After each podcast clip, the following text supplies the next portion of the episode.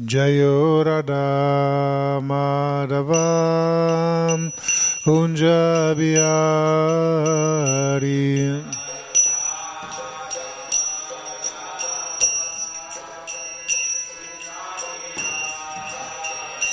Jayo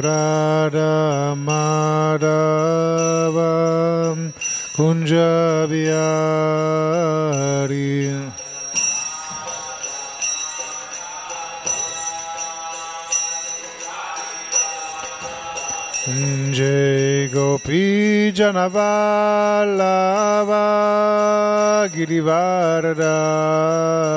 Bihari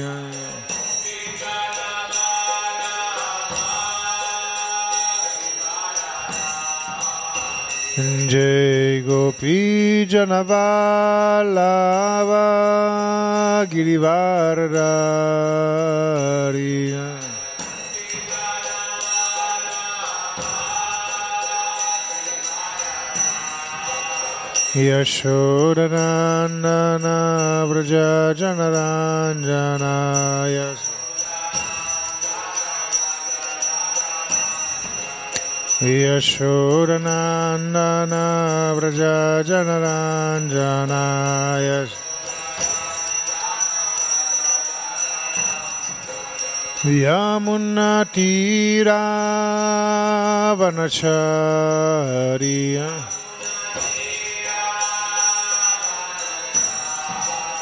Vraja Janaranjana Yashodanandana Vraja Janaranjana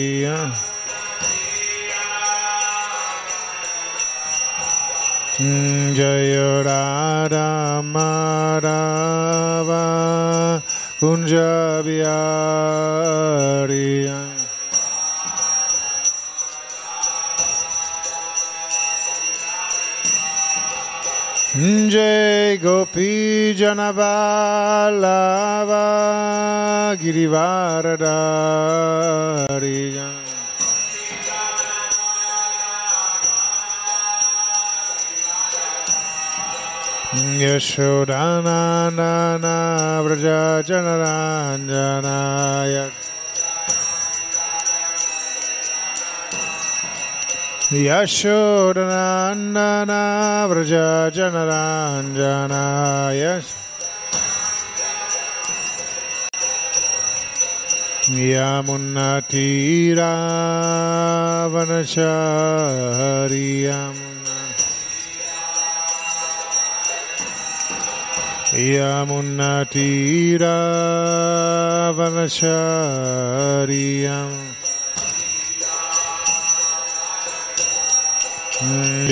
Radha Madhava Kunja Bihari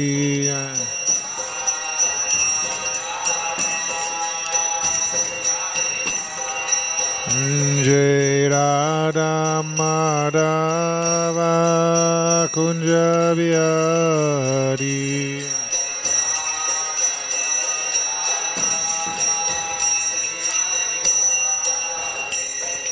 Jai Shri Radha Madhava Ki Jai Shri Prabhupada Ki Jai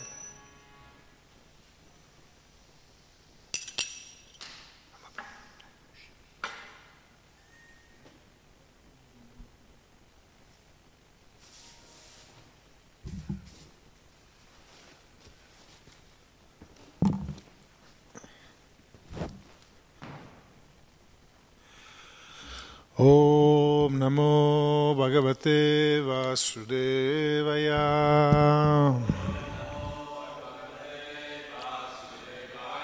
Om Namo Bhagavate Vasudevaya.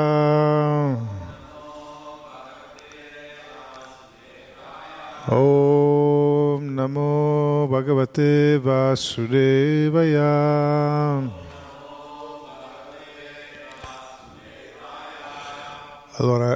leggiamo oggi dal canto ottavo dello Srimad Bhagavatam, capitolo terzo, intitolato Le preghiere di Gagendra, il verso numero 18.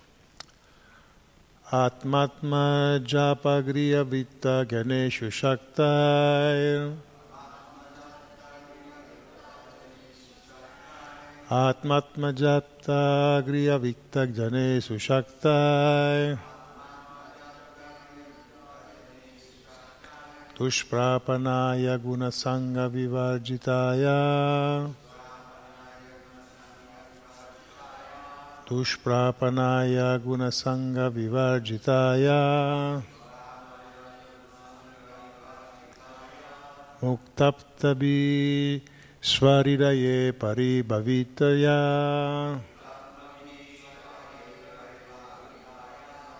Svariraye Paribhavitaya Muktaptabi Svariraye Paribhavitaya Jnanatmane Bhagavate Nama Ishvaraya Jnanatmane Bhagavate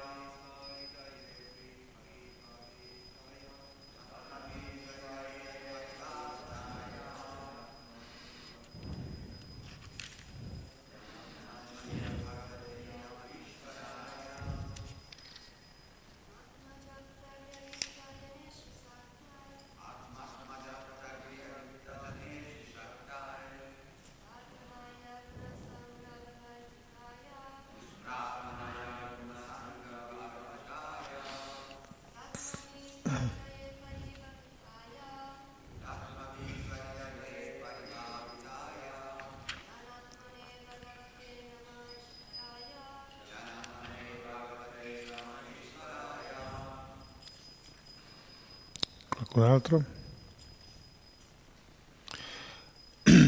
Atma, la mente e il corpo. Atmaja, figli e figlie. Apta, amici e parenti. Griya, la casa, la comunità, la società e la nazione. Vita, ricchezze. Janesu, ai vari servitori e assistenti. Shaktai, coloro che sono troppo attaccati. Tishprapanaya, a te che sei molto difficile da raggiungere. Guna Sangha, con le tre influenze della natura materiale. Vivagitaya, che non sei contaminato. Muktaktabi, da persone che sono già liberate. Shvaridaye, nel più profondo del cuore.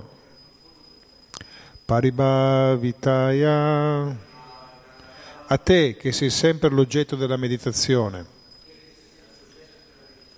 Jnana Hatmanen, la fonte di ogni illuminazione. Bhagavate, a Dio, la persona suprema. Nama, offro i miei rispettosi omaggi. Ishvaraya, al Supremo Controllore. Traduzione e spiegazione di Sua Divina Grazia, Bhaktivedanta Swami Prabhupada. Mio Signore, coloro che sono completamente liberi dalla contaminazione della materia meditano sempre su di te, nel più profondo del cuore. Tu sei estremamente difficile da raggiungere per quelli come me che sono troppo attaccati alla speculazione mentale, alla casa, ai parenti, agli amici, al denaro, ai servitori e agli assistenti. Tu sei Dio, la persona suprema, non contaminato dalle influenze della natura. Tu sei la fonte di ogni illuminazione, il padrone supremo, perciò ti offro i miei rispettosi omaggi. Spiegazione. Sebbene Dio, la persona suprema, discenda nel mondo materiale, egli non è mai toccato dalle influenze della natura, cioè conformato dalla, si, della, nella Isopanijat, Apapapa Viddam, egli non è mai contaminato. Troviamo anche qui la medesima affermazione, Kuna Sangha Vivargitaya. Sebbene Dio, la persona suprema, appaia come avatar in questo mondo, non è mai toccato dalle influenze della natura materiale. È affermato nella Bhagavad Gita, Avayanti Mammuda Mamam Tamum Ashritam, gli sciocchi che non possiedono una conoscenza sufficiente deridono Dio, la persona suprema, perché appare proprio come un essere umano.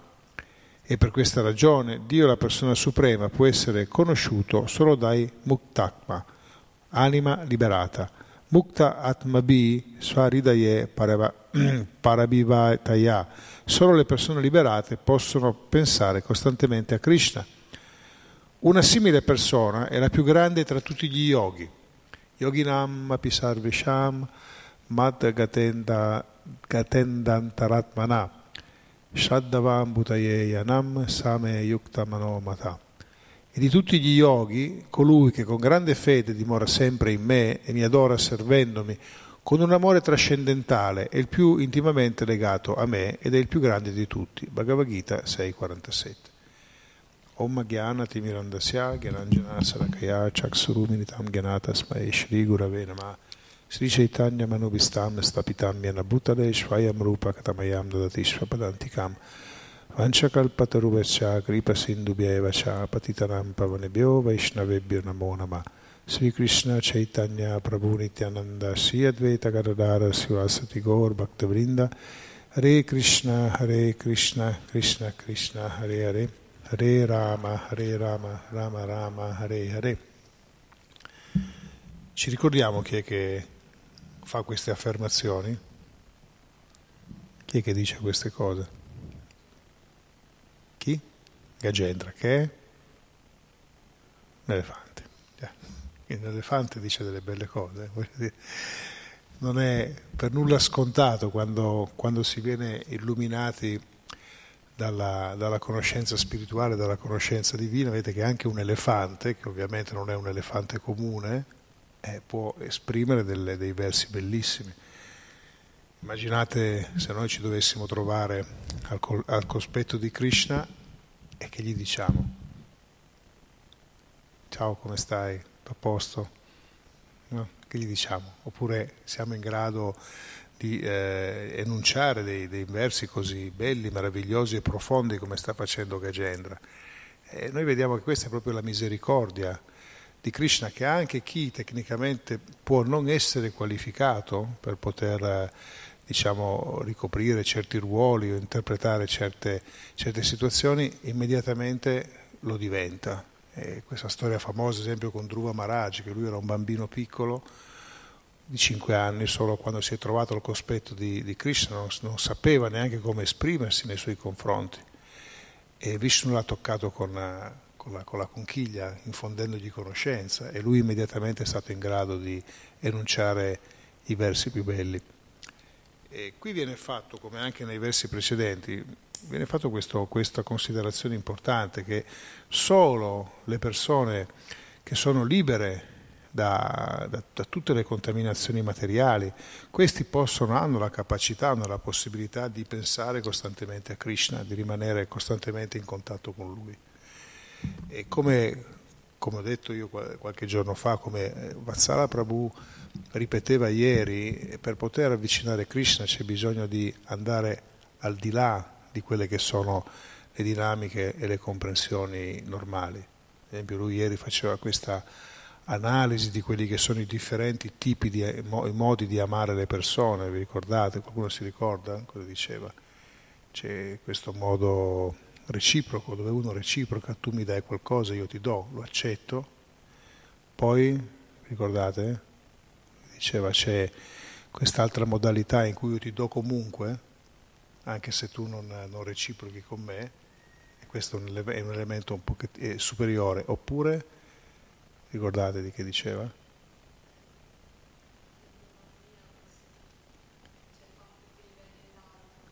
Scusa? Sì, questo è l'altro. Oppure c'è addirittura questo, e poi parlava dell'indifferenza, di, come, di, come, ci possano essere poi vari tipi di, di modalità di indifferenza. E Krishna in realtà non è che c'è un modo per poterlo avvicinare, perché uno dà per scontato, io faccio in questo modo, automaticamente Krishna arriva. Krishna non è detto che lo, che lo faccia. Eh, Krishna può fare a volte l'opposto, perché lui ha una visione molto più lunga della nostra. Come, come si diceva appunto, eh, le gopi fanno di tutto per poter tenere Krishna vicino a loro e Krishna invece cosa fa? Se ne va, perché così stimola un altro, un altro modo di relazionarsi sposta la relazione su di un altro piano e, e, stimola un abbandono reale, continuo e costante. Quindi a volte può addirittura sembrare eh, che Dio non, eh, non, ci ami perché non corrisponda come noi pensiamo che dovrebbe, dovrebbe fare Lui. No? E, vedete, non è, sembra semplice, no? noi devoti di Krishna parliamo eh, costantemente di Krishna e cerchiamo di fare che cosa? Cerchiamo di, di coltivare la bhakti, cerchiamo di coltivare questo, questo sentimento di, di amore profondo. E poi a volte succede che nonostante noi facciamo degli sforzi per andare in questa direzione, sembra quasi che Krishna dall'altra parte non reciprochi, oppure addirittura agisca quasi al contrario. E noi vediamo che ci sono dei, dei religiosi, degli, degli, spiritualisti, che rimangono molto confusi di fronte a questo. E sentito ogni tanto, non sto parlando di persone alte, sto parlando di persone che praticano una, una via religiosa dicono ma dov'è Dio? Mi ha abbandonato, perché permette questo? Perché permette quell'altro? Perché permette che nel mondo ci siano le guerre? Perché permette che io sono così bravo? Perché mi mette in questa situazione difficile? Eccetera, eccetera. Perché noi si pensa di, di, di relazionare sempre su di un certo tipo di piano. E in effetti ieri quando Fazzala faceva questa analisi e lui diceva il modo di relazionarsi in cui tu dai, io ti do, in realtà è il modo più basso, no? Uno dice, ma come? Sto, sto, reciprocando, tu mi fai un gesto di amore, io reciproco con, con un gesto di amore e quello dovrebbe essere il, il top. No, lui dice, non è quello, in realtà quello è il modo più basso. Potremmo usare di nuovo questo termine tamas, rajas, modo, non è che sia in ignoranza quel modo lì, però è il modo più basso, quello in cui c'è una reciproca eh, convenienza. Invece Krishna in realtà lui agisce in tutt'altro modo. E come, seguendo anche quello che veniva detto ieri, perché eh, punti molto interessanti, questa onnipotenza di Krishna, no? perché noi, tutte le tradizioni religiose considerano Dio onnipotente, no? e tante volte noi ci riempiamo la bocca con questa parola onnipotente. Onnipotente, se noi ci fermiamo a ragionarci sopra, sul significato, vuol dire che nulla è scontato, nulla è dovuto e tu puoi fare qualsiasi cosa. No? Ci stiamo su questo, è una, è una traduzione assolutamente normale. Ma dall'enunciarlo teoricamente, dal comprendere la spiegazione della parola, a comprendere cosa in realtà questo significa ed applicarlo alla nostra vita, questo non è un passaggio da poco, tutt'altro. Perché noi, eh, sì, Krishna è onnipotente, Dio è onnipotente, ma vediamo un po' come posso eh, fare no? per poter infilare anche lui all'interno della mia vita nelle varie situazioni. Ieri sera ho avuto una, una, una lunga eh, conversazione telefonica con un devoto americano che sta, un discepolo di Prabhupada, che sta eh, diciamo, diventato il responsabile della, della, distribuzione di questo Hare Krishna film, questo, questo film che ha fatto Yadubar, e stiamo mettendo in piedi un progetto per poterlo insomma, portare in una maniera significativa in Italia. Lui è un discepolo di Prabhupada, lui ha conosciuto Prabhupada. E mi ha raccontato una cosa, ha detto che quando hanno fatto la proiezione di questo film, se non sbaglio in Brasile, una, una ragazza che simpatizza per i devoti, lui ha detto io non, non sapevo che lei, lei, chi fosse, poi quando, quando, abbiamo fatto questa proiezione qua lei si è offerta di aiutare, io ho detto sì vabbè dai vediamo, poi ci sono tanti che vogliono aiutare, vediamo cosa puoi fare. Poi lei ha scoperto che in realtà questa era la figlia del più grande produttore cinematografico di, tutta, di, di, tutto, di tutto, il Sud America. No? E mi ha detto, ma io l'ho scoperto dopo perché dice, quando ero seduti in questo cinema per vedere questo film, era la prima in assoluto, c'era questo devoto che era il fondatore del, praticamente del tutto il movimento de, de, della ISCON in Sud America ha detto lui era, era, profondamente commosso, quindi aveva lacrime agli occhi vedendo questo film, eccetera. Ha detto io quando ho alzato lo sguardo ho visto che di là c'era, non mi ricordo se ha detto la madre o la moglie di questo produttore, che anche lei piangeva, che questo non c'entrava niente vedendo questo film. E allora poi ha detto che ha parlato con, eh, con, anche con un, distributore di film importante e, e, questo gli ha detto, guarda, noi siamo abituati a, a, a fare soldi, no? ha detto, dice, questo è il nostro mestiere, vendiamo, facciamo soldi, questi generano milioni, milioni di, di euro, ha detto, dice, ma qui è stata fatta un'operazione di marketing, no? lui parlava di Prabhupada, che va al di là di ogni, di ogni comprensione, perché non solo lui è arrivato e ha investito o ha fatto delle cose, ma addirittura la gente è andata da lui no? e lui non aveva niente e non solo è andata da lui e, ha, e, l'ha aiutato, ma addirittura gli ha dato i soldi, ha detto, dice, l'hanno aiutato a fare queste cose, non è possibile, dice, noi dobbiamo pagare quando dobbiamo fare marketing, promozione, dobbiamo investire dei soldi per fare campagne pubblicitarie e poi per attirare la gente che torna indietro. Lui dice, non ci ha messo un centesimo, ha detto, e non solo, la gente è arrivata a portargli i soldi, dice, qui c'è qualcosa di stupefacente, infatti ha detto io ti voglio aiutare perché questo è un qualcosa che, che è unico e irripetibile. Questo non sapeva neanche chi fosse Prabhupada, non sapeva neanche, cioè, questo l'ha scoperto grazie alla figlia che l'ha portato a vedere il, il film, eccetera. Quindi pensate Krishna come può agire, perché poi dietro Prabhupada c'è Krishna, questa sua onnipotenza, lui può fare qualsiasi cosa, una cosa che rasenta quasi l'impossibile, come quello che ha fatto Prabhupada, lui lo può fare. E noi però tante volte o, pe- o pensiamo, non siamo pienamente consapevoli di questo, oppure poniamo dei limiti. Come noi a volte non pensiamo che sia così. C'è una storia famosa, molti, probabilmente molti di voi conoscono, di questo, di questo brahmana, una persona molto semplice, molto povera nell'India, che stava leggendo questo, questo testo e, e a un certo punto lui legge questa frase in cui dice praticamente che quando un devoto necessita di qualche cosa, Krishna viene personalmente a portargli, a portargli le cose che, che, di cui lui necessita. E lui ci ha pensato e ripensato e ripensato su questo, su questo punto e poi a un certo punto ha detto ma non è possibile, qui c'è un errore, c'è una traduzione errata di questo, di questo testo e dice eh, significa che Krishna arrangia le cose in maniera tale che, voglio dire, ti giungano a te. No? E lui pensava, pensava, pensava, e a un certo punto piglia questa decisione, prende una, una, una matita, tira due righe sopra questa fase qua in cui diceva che Krishna viene personalmente a portarti le cose e lo corregge a matita dicendo poi vedremo, questo testo sarà da ricorreggere in questo aspetto, corregge così dicendo che eh, appunto Krishna organizza le cose in modo che ti possano arrivare, diceva che Krishna viene personalmente. E niente, lui ci pensa più, poi era un brahmana molto semplice, molto povero, come si usava a fare in India a quel tempo, quando uno era in povertà andava a fare Madhukari, andava a chiedere, no? andava a chiedere donazioni, elemosina, e la gente come al brahmana gliele dava. Questo era un modo in cui venivano eh, raccolti i fondi per la famiglia. E, e, lui sta tutto il giorno in giro, praticamente non, non raccoglie quasi nulla, ma... Eh, quando, quando arriva a casa eh, trova un sacco di roba, trova frutta, verdura, cereali, eccetera. Rimane completamente stupito, dice ma cosa è successo? Cosa è successo? E, mentre vede tutte queste cose qua, vede la moglie che è particolarmente arrabbiata con lui, lo guarda male, insomma un sguardo proprio accusatorio, pesante nei suoi confronti.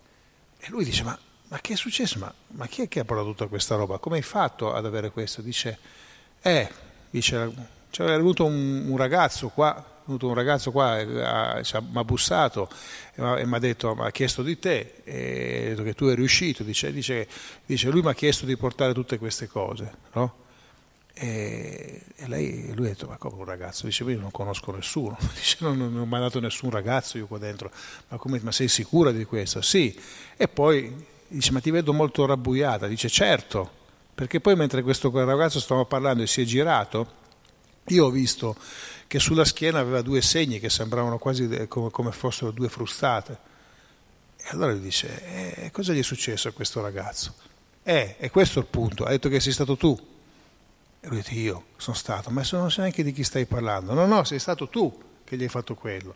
E non mi venire a raccontare delle, de, delle storie. Tu hai picchiato questo bambino, addirittura gli hai, gli hai dato delle frustate. E lui non riusciva a capire perché non ha avuto nessun contatto con questo bambino. E dopo un po' ha capito ha capito che in realtà il libro che lui stava leggendo parlava di Krishna, quindi era Krishna stesso e lui, avendo tirato queste, queste due righe, aveva annullato praticamente questa possibilità che Krishna stesso potesse venire lui a prendersi cura del suo devoto e lì ha capito, ha capito l'insegnamento che gli ha voluto dare Krishna. Krishna è venuto personalmente, ha preso le sembianze che ha voluto e ha fatto quello che, che, che lui voleva fare. E lui in quel momento, questo Brahma, non era in grado di, di, vedere questa cosa, ma poi grazie all'insegnamento che immediatamente ha recepito ha capito qual era il messaggio. Krishna può fare quello che vuole, è onnipotente, lui può decidere di agire attraverso le sue energie oppure può decidere di agire direttamente lui. Non è detto che quando Krishna agisca in prima persona venga e ce lo deve far sapere per forza lui potrebbe anche veramente prendere le sembianze di, di, di, di chiunque e, e, e, agire come meglio gli pare. Se noi non, non diamo questa possibilità, il principio di onnipotenza svanisce. Se noi releghiamo Dio semplicemente come un qualcuno che noi dobbiamo capire, eh, abbiamo deciso come Lui è fatto, come non è fatto, diventa un grosso problema. Noi abbiamo dei riferimenti, ma Krishna è al di là di ogni cosa. Noi sappiamo, leggiamo nei testi che, che Krishna si, si, veste in un certo modo, porta il gioiello Kaustuba, eh, porta tutta una serie di cose, ma questo è un'immagine, ma lui può fare quello che vuole. Lui potrebbe entrare in questo momento eh, ne, come una persona comune e voglio dire invece essere Krishna stesso. Ovviamente poi una, un'anima attenta e realizzata sarebbe in grado di, di riconoscerlo. E così permette ai, ai devoti di raggiungere delle cose eh, tecnicamente imp- impensabili, impossibili. Pensate, tutto questo movimento è un miracolo, ma anche in molte tradizioni religiose ci sono dei miracoli continui che avvengono. A volte il problema è che siamo noi che non siamo sintonizzati, perché ci manca forse la fiducia, veramente questa comprensione, e ci manca la, il facilitare. A volte rischiamo noi quasi di diventare degli ostacoli. Faccio un esempio eh, molto pratico. Mettete che io abbia bisogno di qualcosa per sviluppare il mio progetto, per la mia sussistenza, per quello che volete. Prendete ad esempio eh, Villa Vrindavana, c'è bisogno... c'è bisogno di, di, mantenere dei posti così importanti come questo, sono una sfida continua, dove trovo i fondi io per poter eh, mantenere tutte queste cose? E allora io posso, posso dire, eh, beh, Krishna può fare quello che vuole, certo, Krishna può farmi trovare domani mattina una cassa qua davanti con dentro milioni di euro, no? Io la apro ma com'è? No, non c'è scritto, ah, sono, sono soldi, sono buoni, li prendo e li uso, no? Eh, però generalmente non funziona così, non funziona così. Ci sono, uno quando vuole ricevere, quando vuole ricevere qualcosa deve creare un canale per poterlo fare. Quando voi volete scrivere a qualcuno, scrivete una mail e la mandate, una volta scrivete la lettera e la mettevate nella, nella buca delle lettere. Certo, se lasci la lettera lì così, eh, può anche darsi che arrivi, ma rendete tutto più complicato, no? eh, mi ricordo una volta scherzando, questo era uno scherzo, parlavo con, una, con, una, con un devoto molto anziano, un guru, e si parlava appunto di mantenere questo posto, Villa Brindavana, e lui mi disse, se vinco la lotteria ti do un milione di euro. E io l'ho guardato e ho detto, ma come Maracci, vince la lotteria, perché tu compri i biglietti della lotteria? Mi fa, no. E tu come fai a vincere la lotteria e darmi un biglietto? Ma metti che vado per strada, trovo un biglietto, questo qua è vincente. Lui scherzava ovviamente, no? E io ho detto, ah, tu, certo, tutto è possibile, ma così la rendi molto difficile. Gli ho detto, gli fai fare un sacco di lavoro a Krishna, deve dare il biglietto vincente a uno, questo deve andare per la strada, deve perdere il biglietto, tu devi passare di lì, devi trovarlo, devi accorgerti che è biglietto di lotteria, mettertelo in tasca, poi essere fiduciosi in tutta questa cosa qua, la lotteria la estraggono ed è proprio il tuo biglietto. Ho detto, wow, tutto è possibile, ma così la rendi complessa. Se, ovviamente si scherzava in questo caso con, uh, con questo devoto, ma il punto è che a volte siamo noi che non creiamo le condizioni attraverso le quali Krishna possa far fluire le sue energie. Un po' le, le, le, le ostacoliamo. No? a volte quando creiamo un'attività, pensate attraverso, Prabhupada diceva come possiamo fare a generare economia, no? E lui diceva una delle migliori cose, ad esempio, che i griasta possono fare è proprio distribuire prasada. distribuire prasada se uno deve mantenere se stesso significa anche lavorarci e, e, prendere dei soldi per il proprio mantenimento. Non è semplicemente distribuire prasada gratis a tutti, ma ci può essere anche una, una vendita e noi vediamo che ci sono dei, dei, dei Govinda, dei ristoranti Govinda o dei progetti di devoti che generano una quantità incredibile di, di, di fondi, no? perché la gente arriva, sapete, alla, gente piace mangiare, se tu gli dai qualcosa di buono, che anche prasada questi vengono volentieri, quindi tu apri un canale continuo. Certo, ci può anche essere qualcuno dove tu non fai nulla, ti bussa e ti dice, senti, ma se io ti dessi 20.000 euro per fare questa cosa qua, cosa ne dici? Certo, tutto può darsi. Krishna a volte è costretto a fargli straordinari perché manda dei, dei messaggi ai devoti, i devoti non sono in grado di recepirli, quindi lui deve arrivare con qualcuno che dà uno scossone e dice oh, facciamo questo perché così possiamo far arrivare quello che ti serve. Se invece tu non lo fai, stai seduto lì in un angolo e aspetti, certo, ma de- devo fare tutto io. Vede, c'è questo detto cristiano anche dicono aiutati che il cielo ti aiuta, cioè fai delle cose, mettiti in sintonia, cerca di capire che cosa ad esempio Krishna vuole, Signor Chaitanya Mahaprabhu vuole e poi predisponi le cose affinché loro possano riversare la loro energia, la loro misericordia, la loro onnipotenza. Questo è un, è un concetto importante che ci dobbiamo ricordare. E così qualsiasi progetto che noi facciamo, che vuole portare avanti appunto a questa ambizione di diffondere la, coscienza di Krishna, se lo facciamo in modo tale che sia in linea con quello che il signor Chaitanya vuole, ci ha chiesto, gli Acharya ci hanno chiesto, Shila Prabhupada ci hanno chiesto, il successo è assicurato. Non c'è un'attività che non ha un successo assicurato se è in linea. Perché Krishna cosa fa? Investe direttamente le sue energie. Quando invece giriamo intorno e vogliamo fare altro, la rendiamo più tortuosa. Quindi Krishna, come dire, può fare quello che vuole, può rimuovere tutti gli ostacoli, ma ricordiamoci che lui deve anche, ha sempre questa funzione da padre amorevole, misericordioso, ma anche questa funzione di aiutarci a farci crescere. E il fine ultimo, quando lui vede che c'è questa volontà, questo entusiasmo, questo entusiasmo come, come diceva Vassala Prabhu ieri, deve essere affinato.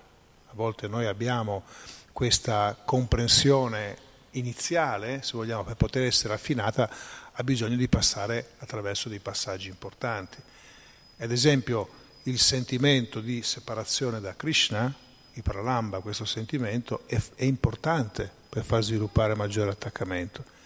E questo l'abbiamo provato tutti nella vita, anche l'attaccamento che possiamo avere verso un familiare, dei parenti, genitori, quello, quello che sia. Sapete, quando c'è questa routine quotidiana, dopo un po', no, addirittura Prabhupada diceva, no, la familiarità poi porta al disprezzo, uno quasi si dimentica, diventa un'abitudine. No? Invece quando c'è una separazione, l'abbiamo provato tutti, devi stare via forzatamente per un periodo, non ti vedi uno con l'altro. Se l'affetto è sincero e concreto, quando questo viene aumentato maggiormente la, voglia di vedersi, di stare insieme e quando ti ritrovi sei su un piano decisamente superiore. Addirittura gli psicologi dicono no, che parliamo di coppie eh, che hanno volontà di stare insieme, ovviamente, dicono che a volte è necessario, no? parlavo con uno psicologo e lui mi diceva guarda, ovviamente ci sono sempre le eccezioni, ma dice, però le coppie che vedo che durano nel tempo, quelle che sono più stabili, hanno così, generalmente, ovviamente bisogna fare sempre le dovute eccezioni, generalmente sono coppie che hanno dei momenti di, di, separazione o dovuti al lavoro o che ne so io, il lavoro che li porta uno a viaggiare, quello e quell'altro, dice alla fine queste, queste relazioni tendono a rimanere più stabili. E lui ovviamente la guardava da un punto di vista esclusivamente psicologico, sociologico, faceva tutte le, le sue analisi e dicevo certo perché anche se è un riflesso distorto questo, cioè un, un riflesso minore, quello che noi possiamo avere di affetto verso una, un'altra jiva, in un altro corpo, è comunque sempre qualcosa che arriva da Krishna. No? Chiaro che qui stiamo parlando di un qualcosa di, di, di secondario nella relazione, eh, perché Krishna stesso fa così. Krishna stesso crea dei momenti di separazione e nel momento in cui sei pronto ti accoglie. E questo ad esempio è, il, è quanto succede quando, quando Krishna eh, decide di, di danzare con le gopi. No? Noi sappiamo che lui, semplicemente questo ragazzino, si mette a suonare il flauto. Il flauto è quello, il suono è quello che regge tutto, regge l'universo, regge qualsiasi cosa, anche gli scienziati. Adesso hanno, hanno, ormai hanno, hanno, appurato che c'è questo suono di fondo dell'universo che sembra sorreggere tutto. No? Piano piano ci arrivano alle, conclu- alle, conclusioni che i Veda danno da, da migliaia di anni. E, ehm, e questo, questo ragazzino, lui suona e una parte di gopi, di queste ragazze, che sono delle ragazze caste, non dimentichiamoci, non stiamo parlando di ragazze frivole che voglio dire ah, andiamo a divertirci, andiamo. Queste sono ragazze giovani ma sono sposate, quindi hanno una, una vita familiare casta, sono, le famiglie sono stabili, i mariti sono delle persone per bene, si vogliono bene con tutti loro. E Krishna suona il flauto e alcuni di loro scappano, cioè lasciano ogni cosa dalla casa e vanno direttamente da Krishna. E questo socialmente non è che sia proprio un comportamento esemplare, perché dici ma come?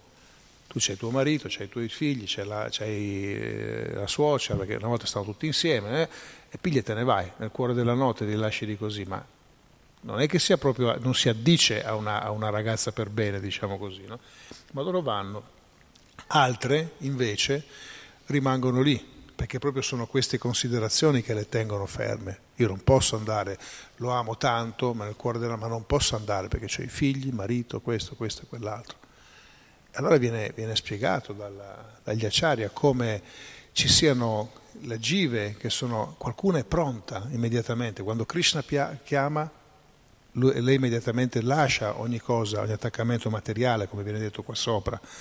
Non c'è attaccamento, c'è rispetto, c'è, eh, c'è voglio dire, eh, una, una, una, linearità, una, eh, queste, queste, eh, un rispetto per tutto quello che sono i doveri da fare a livello sociale, ma quando Krishna chiama ci pensano più, vanno, vado dal mio amato, altre no, perché? Perché non sono pronte. Allora devono passare un ulteriore periodo in questo sentimento di virpraramba, questo di separazione. Quindi fa aumentare il loro desiderio per Krishna. E poi semmai, quando Krishna risuonerà il flauto, sono di nuovo pronte. Quindi vedete che Krishna agisce in modi diversi. E in realtà quelle che socialmente sono, hanno ragione, quelle che sono rispettabili, sarebbero quelle che sono rimaste a casa Pensateci, noi tutte le ingiunzioni braminiche, quello che diciamo, eh, la donna, l'uomo, il marito, ognuno ha i suoi ruoli, eccetera, cioè quelle hanno fatto la cosa giusta, sono affascinate, ma Krishna rimane lì. E questo non si riesce, tante volte le persone non riescono a capirlo. Quando una volta si diceva quella persona ha avuto la chiamata da Dio, no? ha avuto questa voce che l'ha portato, l'ha portato lì, lui o lei che fosse. No? Oggigiorno questo diventa difficile perché la gente non lo comprende più. Poi questa chiamata Ovviamente dovremmo andare a vedere se, è una, un'azione totalmente sentimentale oppure se è basata su qualcosa di reale, ma prendiamo per buono che sia una, una chiamata reale. La gente non ce la fa a comprenderlo, perché gli manca tutto questo passaggio intermedio, la realizzazione. Ecco che allora una volta dicevano, eh, tu non puoi, vuoi fare il devoto di Krishna? Dicevano una volta i genitori, e eh, vabbè, Fai, cioè, vai a lavorare, c'è la tua casa, c'è la tua famiglia, c'è la macchina, c'è la seconda casa, c'è questo, c'è quello e quell'altro, e poi fai il devoto di Krishna, chi te lo vieta? No? Questo era il ragionamento che veniva fatto. E lo contestavano. Ma guardate che non è che contestano in alcune famiglie solo ai devoti di Krishna, lo contestano a tutti, contestano a tutti, perché adesso se tu vai in una famiglia generalmente e gli dici un ragazzo promettente a livello, che ne so io, scolastico, una persona, un manager o quello che sia, ha una carriera davanti, gli dice no guarda io lascio stare perché voglio fare il, il frate, voglio fare il devoto di Krishna, ma voi pensate mica che la famiglia, sì ci sarà la famiglia quasi più unica che rara, che vi dirà bravo, vai, questa è la cosa che mi aspettavo da te, ma generalmente troverete degli ostacoli, perché le persone non riescono a comprendere il passaggio che tu fai. E guarda, dice, eh, ma qui siamo in Occidente. Io ho un caro amico, c'è un caro devoto che è il presidente del Tempio di Pune, che è praticamente uno dei tempi più attivi eh, in India, è quello che sta creando, eh, sta, eh, la maggior parte di devoti, stanno facendo dei programmi fantastici loro. No? Lui, quando era più giovane, era un promettente ingegnere informatico, ma uno di quelli che probabilmente sarebbe arrivato molto in alto, probabilmente sarebbe arrivato alla Google, alla Microsoft, a, di, questi, di questi di intelligenza veramente straordinaria. Ma lui a un certo punto ha deciso di diventare devoto, parlo di molti anni fa. E l'anno scorso, mentre eravamo in questo, in questo corso che stavamo facendo insieme in India, lui è dovuto partire improvvisamente perché il padre è morto, no? È una cosa inaspettata, so, un infarto, qualcosa di Lui è quindi è nato dal padre e io so che la madre l'ha accusato pesantemente. E ha detto, vedi tu perché sei andato a fare le tue cose lì. E attenzione, la madre, so, cioè la madre sono di famiglia Vaishnava, anche loro, quindi sono persone che sono cresciute nell'ambiente, quindi non è che avevano qualcosa col fatto che il figlio fosse diventato eh, diciamo un, un, seguace di una religione che non conosceva, no, era la sua religione, quella che, lei, quella che lei praticava, quella che lei andava al Tempio, però il fatto che il figlio si fosse dedicato totalmente a Dio, anche per lei era troppo. E gli ha detto, perché lui ha detto, mi aveva detto, dice, prima dovevo pensare alla mia famiglia, prima dovevo pensare a questo e poi avrei dovuto pensare a tutto il resto. Vedete che non è semplice, non è che in, in, in Italia, in Europa eh, ce l'hanno così e in India invece è tutto facile, non è facile per niente. Tant'è vero che loro per dirvi come funziona, hanno dovuto modificare, perché loro con la loro predica, con il loro modo di predicare, tra loro e il tempio di Ciopati a Mumbai facevano un sacco di brahmachari. Ed era un problema grosso, perché il brahmachari non è come Sagnasi che socialmente è una persona morta, ma quasi, nel senso che non partecipa. E siccome lì stiamo parlando di università, con queste menti importanti, soprattutto in questi campi, ingegneria, informatica, cioè il fatto che questi qua venissero tolti da un possibile coinvolgimento nella società per andare a fare i brahmachari, questo creava dei problemi. E addirittura in alcune università proprio i devoti insomma non è che non li vedono proprio di, di, di, con, con, gran piacere. Eh, vanno, però non, non col doti. E mi diceva questo, proprio questo devoto qua che ha dovuto fare una sorta di accordo per cui gli parlano della coscienza di Krishna in un modo indiretto, le persone arrivano e poi dopo solo una serie di incontri no? arriva lui o qualche, o qualche brahmachari a parlargli di, di, un aspetto più profondo della, della, del percorso spirituale. Perché il mondo sta diventando tutt'uno e quindi questa comprensione di chi è Dio, di come abbandonarsi a Lui è sempre più, più difficile, è sempre più blanda. E in un certo senso Krishna, eh, come diceva, Lui è onnipotente, Lui deve fare del lavoro aggiuntivo, deve creare delle condizioni aggiuntive per far maturare queste persone. Quindi eh, alla fine è sempre lui che controlla, anche lui lo dice, no? che in un modo o nell'altro tutti seguono la mia via. Quindi lui deve trovare sempre un modo nuovo per poter far crescere spiritualmente queste persone. Per qualcuno può, il passaggio può essere molto rapido, può venire all'interno, eh, anche all'interno di questa vita ci può essere una rapida evoluzione grazie al lavoro che ha fatto in precedenza. Per qualcun altro semmai ci, vanno, ci sono molte vite davanti per poter fare, per generare un cambiamento. E Krishna, ricollegandomi a quello che diceva ieri, il modo di amare noi lo vediamo in un, in un, in un modo unico, e invece lui lo vede a 360 gradi, trascende le influenze della natura materiale. Quindi Krishna usa la, la, natura materiale per poter far sì che le persone possano crescere. Ma quando tu arrivi in, in, ad un livello elevato, a un livello assoluto, l'amore si può manifestare in modi molteplici. L'ho già detto tante volte, però pensate che sia vero o no che Gesù è morto in croce, perché sapete ci sono un sacco di discussioni su questo punto. E se lui no, non fosse successo quell'accadimento lì, no? che, ha, che ha comunque è stato traumatico, che poi si sia concluso con la morte o no, comunque l'immaginario collettivo è che quello sia successo, che lui sia morto, e quindi in realtà uno se lo legge da un punto di vista fermandosi semplicemente allo scambio di amore del primo livello, quello io do e tu mi dai, c'è qualcosa che non torna, perché lui ha dato ogni cosa, ha dato la vita e Dio come ritorno cosa ha dato? Ha permesso l'uccisione? Allora l'ateo dice, e eh, per forza Dio non esiste, e cosa doveva fare? Non esiste.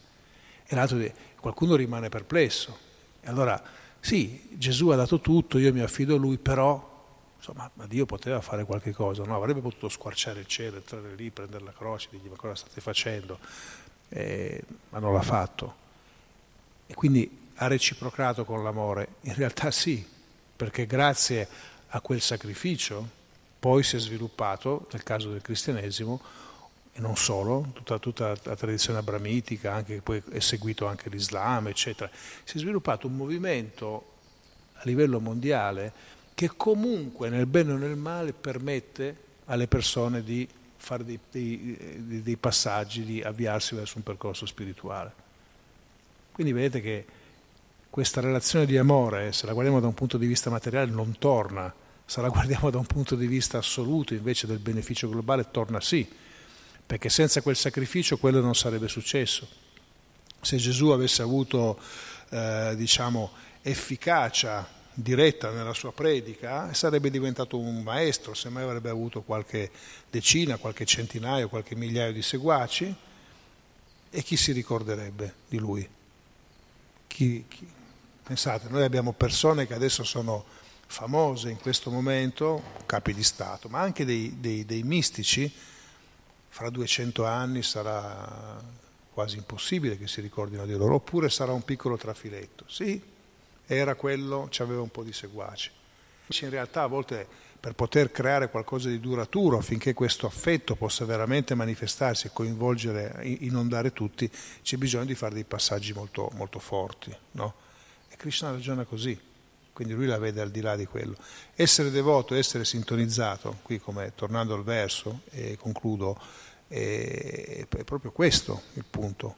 Quando tu non hai più questo tipo di attaccamenti, dice il verso, case, famiglie, non significa eh, rifiutare o trascurare tutte queste cose qua, ma bisogna dargli il giusto spazio. Allora a quel punto potrei pensare costantemente a Krishna. E allora quando Krishna suona il flauto ci sei e quando ti vuole mandare qualcosa lo agevoli no? e entri in sintonia, altrimenti c'è bisogno di fare un lavoro aggiuntivo. Jai Shila Prabhupada, chi? Jai. C'è qualche commento, domanda, riflessione? Nel, nel microfono.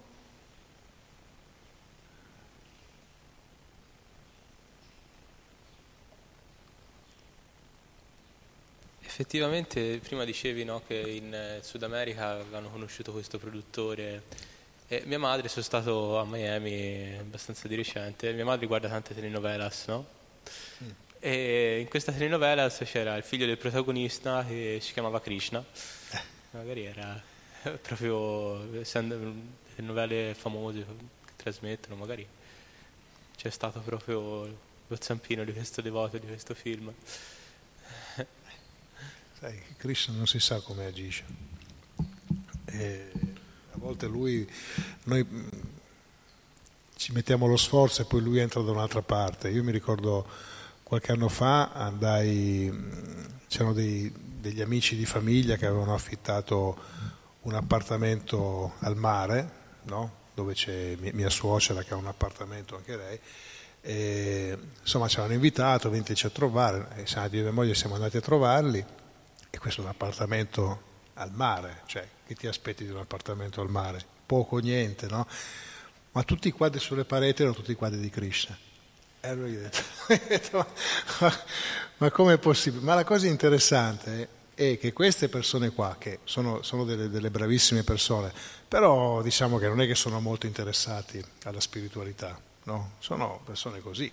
Sono venuti anche qua quando Cinzia, Giorgia si è sposata, sono amici di famiglia, però eh, non è la prima volta che gli succede quello, cioè, non è la prima volta che si ritrovano senza neanche pensarci semmai Krishna sotto forma di un quadro, sotto forma di, di, di, di qualcos'altro. E loro possono accettare questo. Però, eh, o ad esempio una cosa che eh, la Macharda si ricorderà quando, quando noi andammo in, in, un monastero buddista famoso qua vicino, perché c'era il, il, il, lama, il lama principale aveva lasciato il suo corpo, quindi noi eravamo andati a portargli insomma, i saluti, condoglianze, diciamo così. E quella, la famiglia che ha comprato questo, ed eravamo appunto io, Ramachandra e Nimai Pandit, la famiglia che ha comprato questo posto, questo castello molto, molto, molto grande, si è riservata un piccolo appartamento nel cuore del, di, di questo castello. E quando noi siamo arrivati, questa signora ci ha ricevuto, ci ha invitato a casa, ci ha, ci ha, ci ha, ci ha servito qualcosa da bere, insomma ci ha, accolto. E poi mentre stavamo parlando a un certo punto eh, lei ci ha detto, ma adesso voglio farvi vedere qualcosa che sicuramente a voi piacerà. E ci ha portato nella stanza di fianco, e nella stanza di fianco c'era un mega quadro con Krishna che danzava con le gopi. No? Ma era proprio grande, sarà stato due metri per, per cioè una cosa, un quadro di quelli importanti, una, un batik, era una tela, no?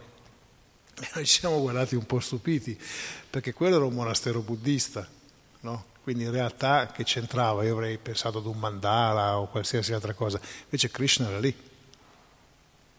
Quindi Krishna c'ha sempre il suo modo di essere presente. Sicuramente non c'entrava con le cose della tradizione. E, così via. Krishna in qualche maniera tiene, tiene contatti con tutti. A volte lo fa in modo diretto, a volte lo fa in modo indiretto, a volte manda eh, dei simboli attraverso i quali si possono purificare. Lui ha un, un, suo piano che è quello di mirare a coinvolgere tutti. E a volte anche un semplice nome, perché mi ricordo che anche in Italia, non so se è la stessa telenovelas, ma in Italia c'era, qualche anno fa c'era proprio uno di questi telefilm in cui uno dei protagonisti si chiamava anche lì Krishna, però questo mi sembra fosse italiano, non so se è la stessa cosa, si chiamava Krishna. E, cioè, voglio dire, perché chiami Krishna? C'era Mario, Giuseppe, Maria, eh? E Krishna.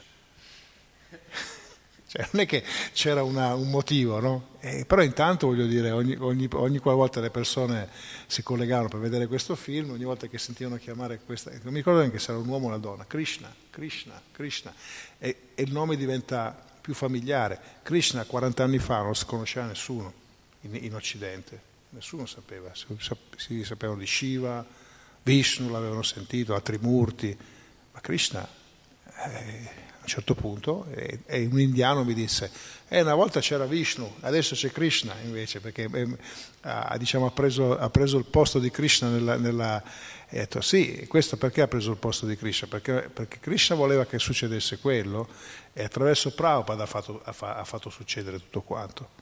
E Prabhupada dire, ha aperto i canali e poi Krishna fatto, ha fatto fluire tutto quello che lui voleva. E bisogna continuare così. A volte eh, ci sono delle cose che per noi non, eh, non, sono così importanti oppure ci incaponiamo su qualche cosa e facciamo un pochettino il percorso di quelle, di quelle mh, mogli che praticamente quando Krishna suonava loro non erano pronte, quindi erano attaccate alle loro considerazioni, alle loro regole.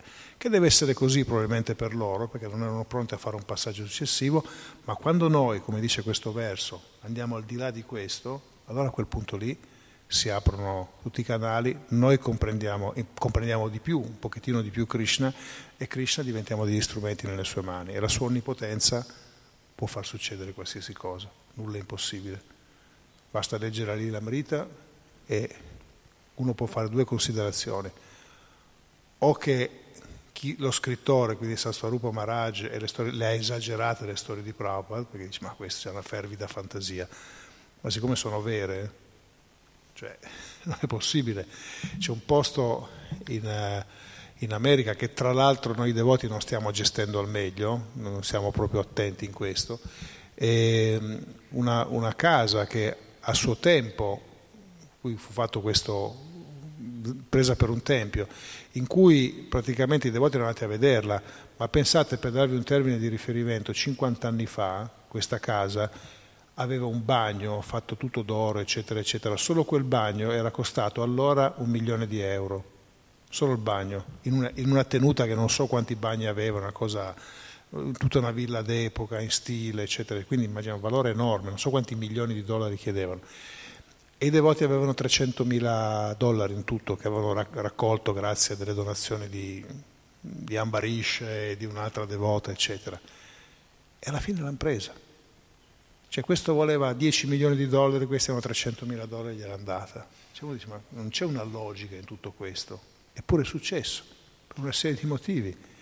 Come è successo che ad esempio qualche anno fa, uh, quando uh, a Leicester, quando, quando è esploso quella, il, il, tempio, è saltata una bombola, insomma è successo, fortunatamente non si è fatto male nessuno, e i devoti erano disperati, non sapevano come, dove andare, perché immaginate, vi crolla il tempio, no? E dove andate? Ed era il giorno prima di Giammastami, se non sbaglio, no? Non era il giorno prima di Giammastami? Sì, era proprio lei, dice, il momento in cui c'è la massima festa ti crolla tutto. Sapete dove stanno questi devoti adesso? Dicelo tu, Madonna Prima, dove stanno questi devoti? Eh? C'hanno in un palazzo enorme di una banca, no? pratica, era una banca questa, una parte di una banca che praticamente questi avevano messo in vendita non so quanti milioni di pound e i devoti l'hanno preso per zero quasi. Quindi Krishna voleva, ha fatto saltare per aria quel posto, perché detto è troppo piccolo, andiamo di qua, e ha i suoi piani.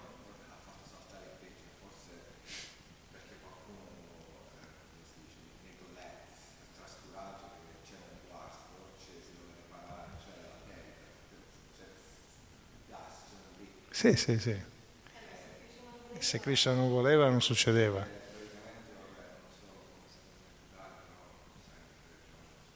No, si può interpretare che noi dobbiamo stare attenti alla sicurezza. Per chi non, per chi non ha sentito, lui diceva c'è anche la trascuratezza di chi non ha, non ha